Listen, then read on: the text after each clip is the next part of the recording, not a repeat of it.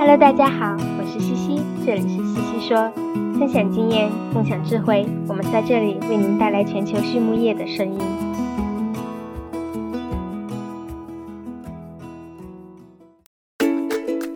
感谢西西说的合作伙伴们：APC 血浆蛋白全球领导者，帮助动物茁壮成长；大地汉克二十八年专注为动物提供美味与健康；里兰动宝。让食品和伴侣动物不断丰富我们的生活。迪斯曼动物营养与保健助力畜牧业可持续发展，我们坐言起行。禾本生物专业酶制剂全球供应商，深耕生物技术二十年。康德全包膜凝聚未来，凝聚更多力量，释放更多能量。健明全方位营养专家，健明让明天更美好。太高动物营养创新。共赢未来。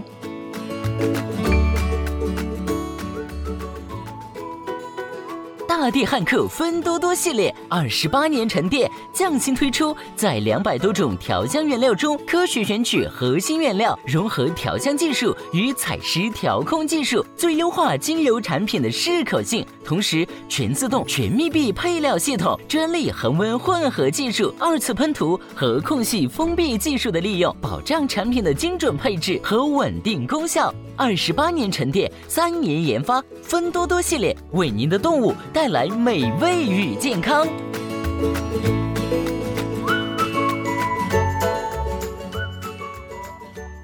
Hello，大家好，我是西西。今天我们的西西说有幸请到了温氏集团的技术中心副总畜牧师周世根周博士。周博士您好。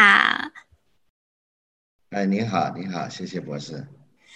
欢迎您。今天我们会来聊一聊饲料净抗和环保营养这两个话题。啊，在进入正题之前呢，我们西西说的惯例，周博士能否请你和大家分享一下您的故事呢？您是怎么进入行业的呢？呃，我从小出生在农村，小时候呢就养过鸡、鸭、鹅、鸽、猪、牛，呃，狗、猫等动物。啊，就什么动物实际上都啊见过了。大学主修的就是畜牧专业，研究生和博士攻得的是动物营养专业。从上大学的时候一直坚持在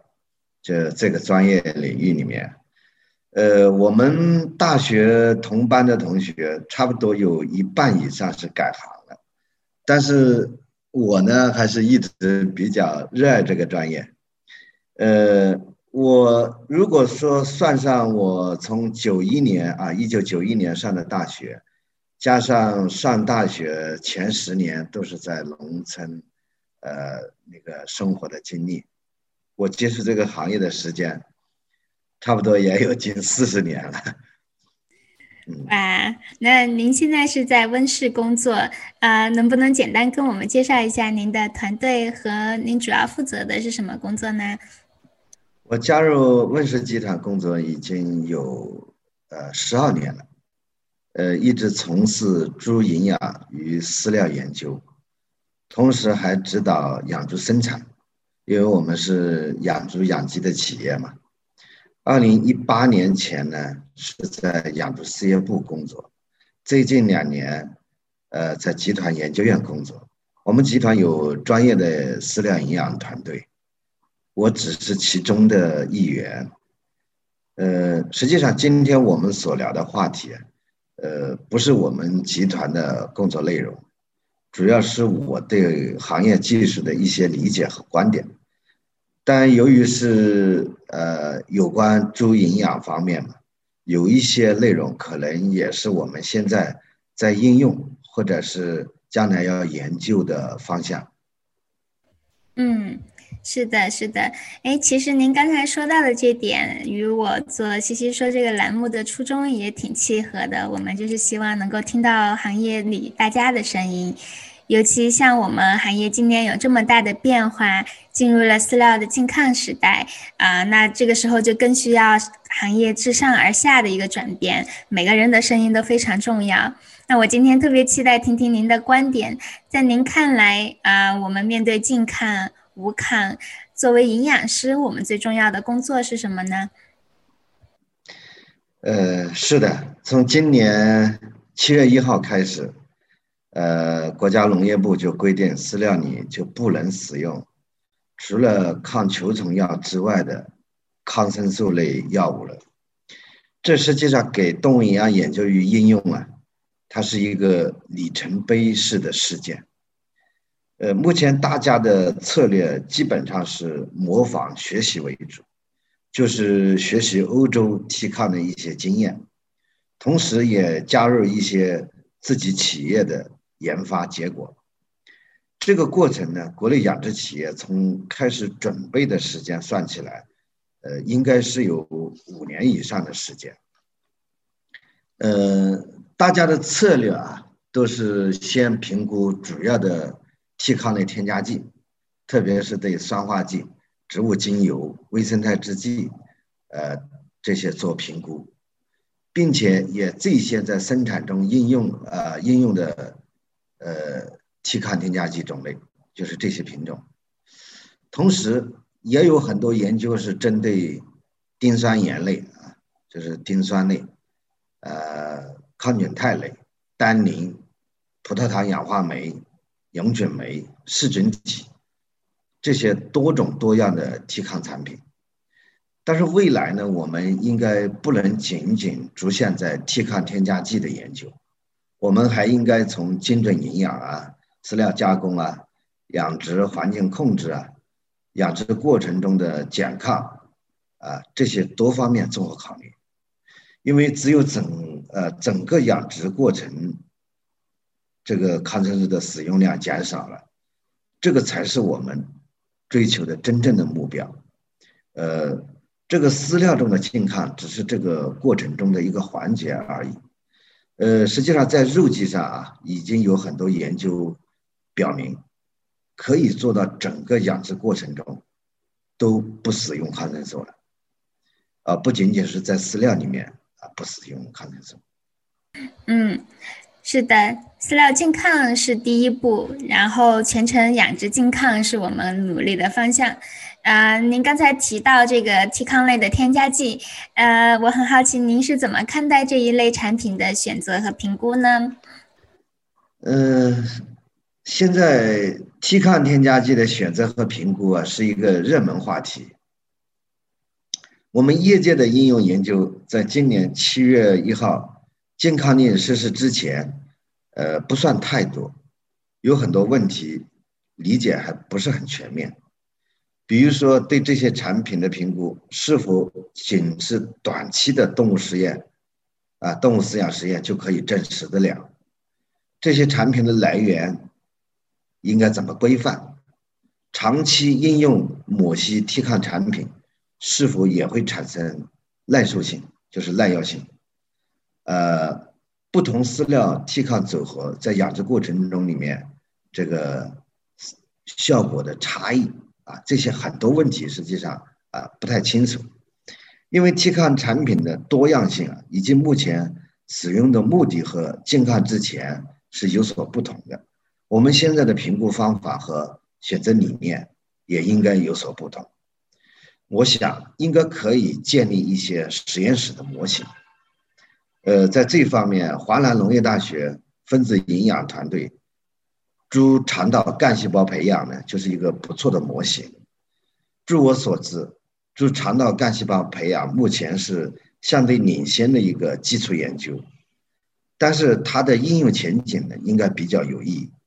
这个模型用在评估某些种类的替抗和促生长类添加呃添加剂上面，呃很有参考价值。另外还可以应用血液生化分析，啊我们呃就了解到像罗氏的罗氏诊断的这个全自动呃生化分析仪啊，它就分析了很多指标，这样它可以检测一些肠道健康方面的分子标记，间接的反映肠道健康的状况。这些呢，对于评估替抗添加剂也很有参考价值。总之，我们可以从呃分子、细胞、个体等多层次来评估替抗类产品和营养方案的效果。这样的话可以提高我们对 T 抗产品或者是营养方案这个选择的客观性。我们不能仅仅在停留在动物实验上面，我们还要从呃生化分析啊，从呃细胞分析，呃，以至于做一些分子方面的分析啊来考虑。对我，我非常赞同您刚才说的特别好啊。其实说到了几点，一个是评估方法的效率。很重要，因为不是每一种产品，我们都每一个产品我们都有机会拿去做实地的动物实验的评估，这个是非常耗时、耗耗呃力、耗钱财的，对吧？然后另外您提到的就是说这个产品它的机制的研究，我们也是需要更多的去了解，然后它的稳定性和使用的场景也是很重要的。哎，哎，周博士，您是主要做猪的营养，那在猪的配方上面，您觉得健康之后啊，有哪些新的研究进展可以跟大家分享吗？呃，对我这么多年吧，也主要的精力是在猪的饲料营养啊，呃，这个方面的工作。呃，中国在两年前呢，因为非洲猪瘟病毒的入侵啊，整个养猪业。遭受到了重创，呃，养猪生产目前呢最受重视的就是生物安全，相对来讲，营养研究，呃，里面这个动物实验呢，这个进展受到了影响。呃，目前我们在乳猪料方面啊，像这次呃，我们呃前几天这个大会啊，我们也发布了这个新产品的这个研究进展，我们在乳猪料方面进行了一些尝试。呃，也取得了非常好的效果，就是我们用这个呃双螺管啊，就是水产这个全膨化的技术生产的这个酵保料，在实际应用方面取得了意想不到的效果。呃，以前大家很怕这个膨化的这个高温产生美拉德反应对于维生素的这个损失，那现在这些事情我们从实践上面来看，好像呃。影响都不大，这样的这个效果呢，就是仔猪的产饲量和日增重啊增加非常显著。呃，实际上啊，在行业里面还有呃很多单位进行了生物饲料的研究和应用探索。生物饲料呢，在中国现在是一个比较热门的话题。呃，以往呢，就是因为在养殖生产里面，就是应用不太方便，然后就进展比较缓慢。但是现在呢，因为生产和应用中的一些环节做了一些调整，现在生产和应用比以前方便了很多。这也是集中了大家的智慧吧，就是呃行业整个行业的智慧。未来这个生物饲料啊，这个应用的空间应该会有一个比较大的发展。呃，比如说啊，这个单向阀门的这个包装袋，还可以制成这个软颗粒状的这个发酵饲料。还可以做一些先这个预消化的这个技术啊，这个很多啊，就是大家的智慧是无穷的。呃，尽管在这个提高猪猪的这个肠道健康方面啊，纤维是起到了相当重要的作用。呃，几十年前我们抗生素还没有应用在饲料里面的时候，那个时候猪的采食的这个纤维量是很大。那个时候猪的采食量很大，而且主要采食的是纤维类的原料。最近几十年饲料工业发展呢，那我们在多数阶段那个日粮里面，纤维的含量是不足的。呃，特别是在禁抗之后啊，这个问题呢，就是显得相对会突出一点。我们可以设想一下，现在把这个饲料里面抗生素禁掉之后，就跟几十年前。我们在养猪没有抗生素可用的那个状况是非常类似的。那我们要解释这个问题的话，纤维的来源这个局限啊，就是一个非常大的问题。实际上，我们国家这个纤维原料来源啊，实际上是十分丰富的。以前我们都把它作为一个垃圾啊，或者是一个多余的一个原料。像这个纤维原料，比如说禾本科植物里面的这个小麦、玉米、稻草这些秸秆，还有就是豆科植物，比如说大豆啊、豌豆这个植株，这些都是很好的纤维原料，包括还有像竹子啊，还有像这个呃树木加工的这个锯末啊，这些都是很好的纤维原料。我想呢，就是未来提高某些阶段猪日粮里面的这个纤维含量啊，比如说这个妊娠母猪，我们就可以不一定要做那么严格的限时了。那这个呢，就是前提是能够拓展这个纤维原料的来源，这是很关键。呃，可喜的是啊，就是我这几年也一直在讲这个事。现在，呃，像东北啊，还有华北那边，像以前有很多玉米芯，都是浪费了。现在他们有好多把这个原料，呃，也拿起来再加工应用。那未来的话，像特别是在北方这些纤维的原料。我觉得应该开发的空间和余地是非常大，啊，我们也等待有这么一天的到来。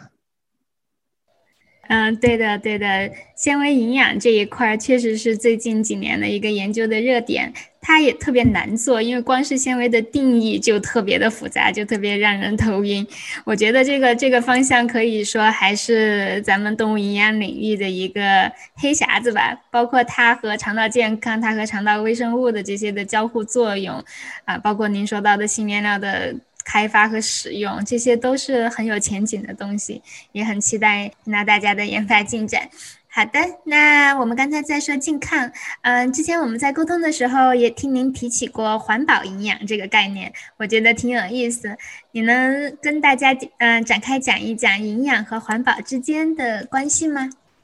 环保营养实际上是我在工作过程里面对这些方面总结的一个叫法。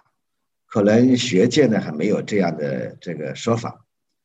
呃，我们可以认为营养研究分成四个方面，就是效率营养、替抗营养、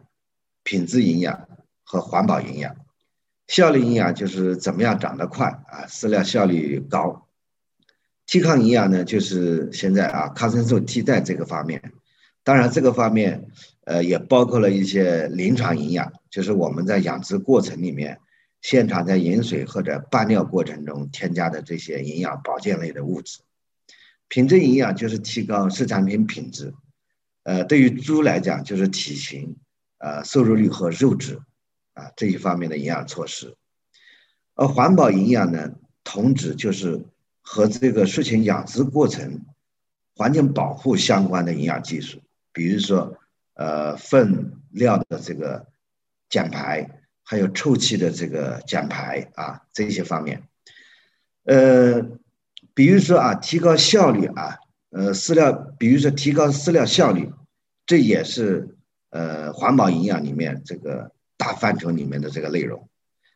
呃，应用这个植酸酶和某些消化酶啊，还有像这个 NSP 酶啊，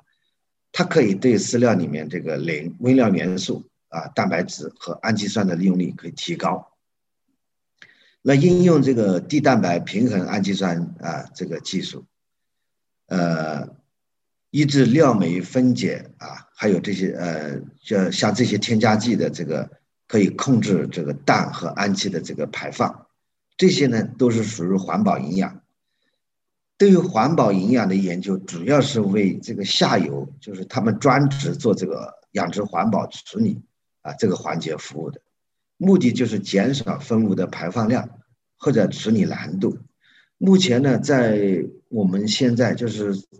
环保这个专业环保呃处理的这个环节呢，这个成本它没有把我们这个畜禽排放的啊这个总量或者里面的这些呃氮磷啊，就是要处理的这个氮磷的量进行衡量。所以目前呢，对于我们营养在环保里面起的这个贡献还没有能够进行经济上的量化，这个也是给我们做这个环保营养的一个一一个挑战吧，一个障碍吧。比如说我们要做这个效率营养，我们就有日增重、饲料效率这些都是可以算到经济经济呃效益的啊，好衡量。那环保这一块现在没有这个经济价值去衡量，但是。这个呢，并不是说明环保营养不重要，呃，相反，未来呃，在我们呃这些大集团中间，谁的环保营养做得好，可能谁产生的社会价值和经济价值会更大。呃，然后他得到这个呃，就是我们说这个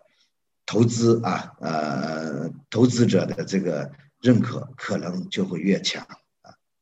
是的，嗯，相信整个社会，包括消费者对环保的要求，对可持续发展的这个要求也会越来越高。那像您刚才所说的，我们现在还没有一个好的经济价值或者指标去衡量。那在这个方向，我们现在有哪些工作可以去做，可以去开展的呢？呃，现在行业里面在降低日粮蛋白质啊、植酸酶的应用啊、微量元素的添加。臭气控制这些方面都做了很多工作，比如说在中大猪和哺乳母猪日粮降低一到两个百分点的粗蛋白水平，对生产性能是没有什么影响。呃，那植酸酶的超量添加啊，就是推荐剂量的三到五倍，有一些更极端的可能添加十倍啊也可以，这样它可以提高植物饲料里面的磷。和铁、铜、锰、锌微量元素的这个利用率啊，因为植酸酶在中国的成本呢是全球最低的，所以这个超量添加的这个倍数在中国也是可以做到全球最高的啊。我想，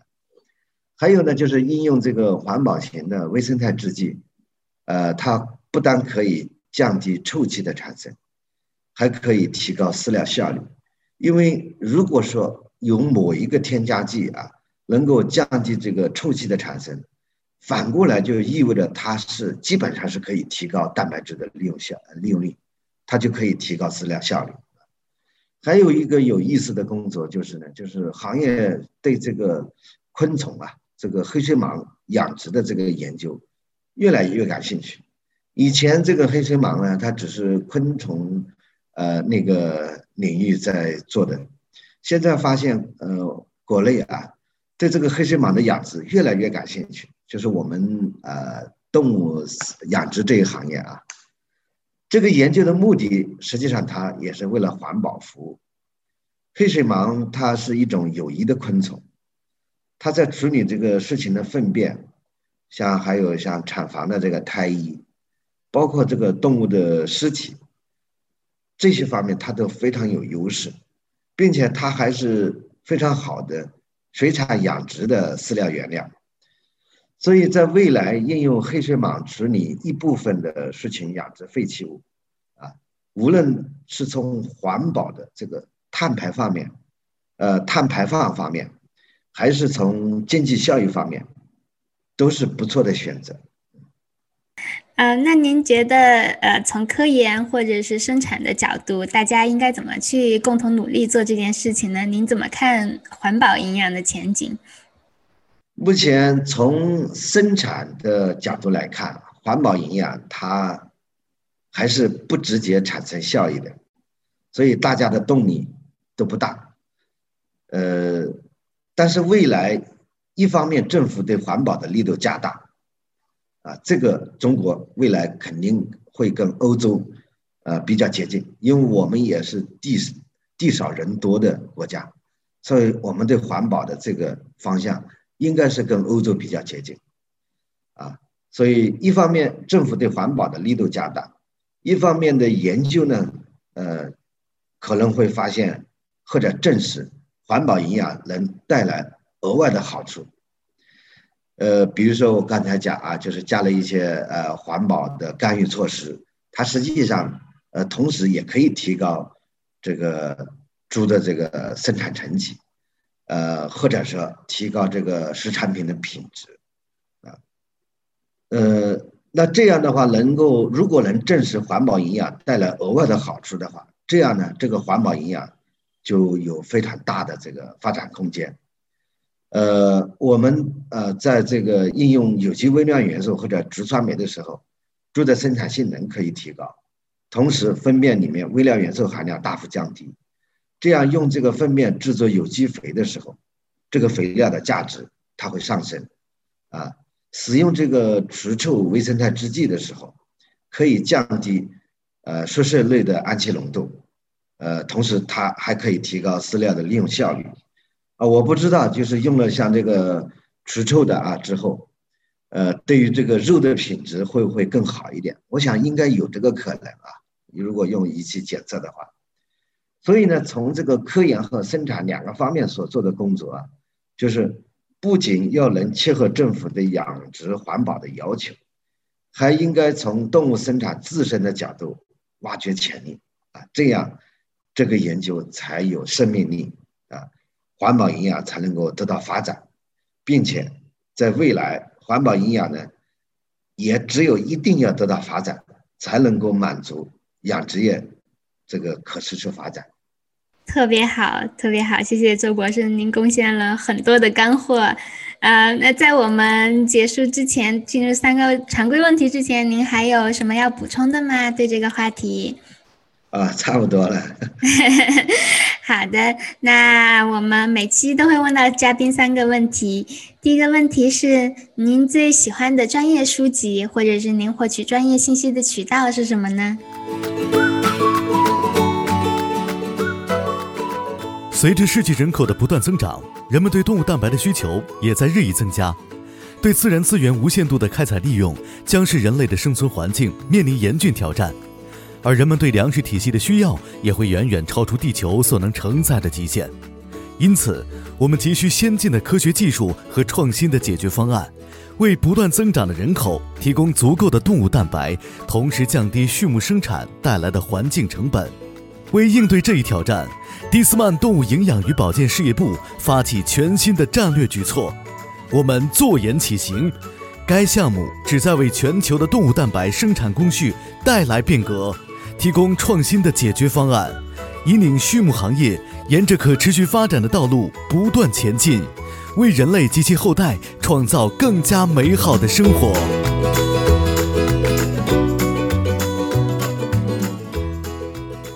呃，我最呃觉得最有参考价值的这个专业书籍啊，是美国的国家猪营养指南，因为这本书它的呃。写的这些作者都非常有很多的企业工作经验或者实战经验，还有一个就是法国的饲料成分与营养价值表，这本书虽然它篇幅不是很大，但是对猪的这个原料，它做的这个呃描述对于我们非常有参考价值啊，呃，可能我不知道养禽的行业他们对这本书是什么看法。呃，获取专业信息的渠道现在就比较多了，就是有会议啊，呃，微信公众号啊，比如说西西博士你的这个公众号啊，还有文献啊，还有私人交流啊，这些渠道就比较多。是的，嗯，那您最喜欢的非专业书籍呢？非专业书籍是那个钢铁是怎样炼成的啊？呃，读这本书是，呃，还是上初中的时候啊，当时是在一个暑假期间读的。嗯，就是在那么炎热的天气里面读这本书呢，就是依然能够感受到 前苏联时代那个冰天雪地雪地里面的那个壮族啊。嗯，非常经典的一本书。好啦，最后一个问题，嗯，周博士，您认为是什么使成功的行业精英与众不同呢？是的，呃，我我也很崇拜行业精英啊，特别喜欢听他们的报告，因为从他们的报告里面可以学习到很多东西，呃，这回促使我回来公司的时候。在做内部的科研和技术开发工作的时候，呃，非呃非常有帮助，所以我经常说，我说我是一个喜欢听报告啊，哦不喜欢做报告的人。我认为在企业里面做这个呃从事技术工作啊，实际上是一个平衡与取舍的技术，也需要个人对技术的理解与突破，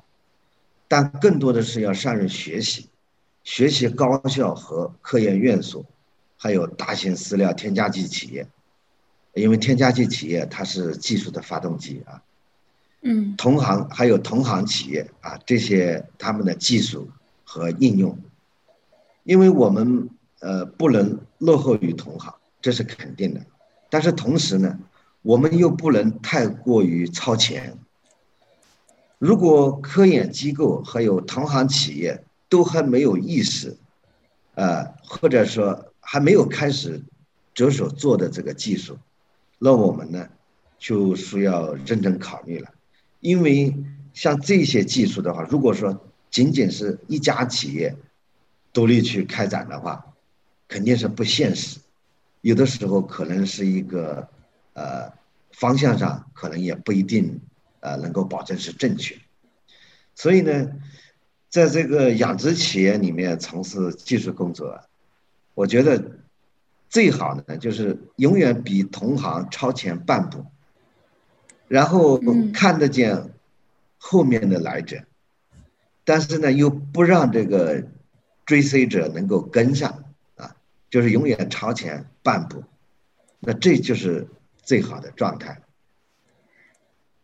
哇，这个非常深刻又非常实用，呃，要达到这样的状态也是非常的不容易的，离不开很多的努力，特别好，谢谢周博士，谢谢您。好的，好的，不客气啊，谢谢博，呃，谢谢博士。好，今天的西西说我们就到这里，谢谢大家，我们下期再见。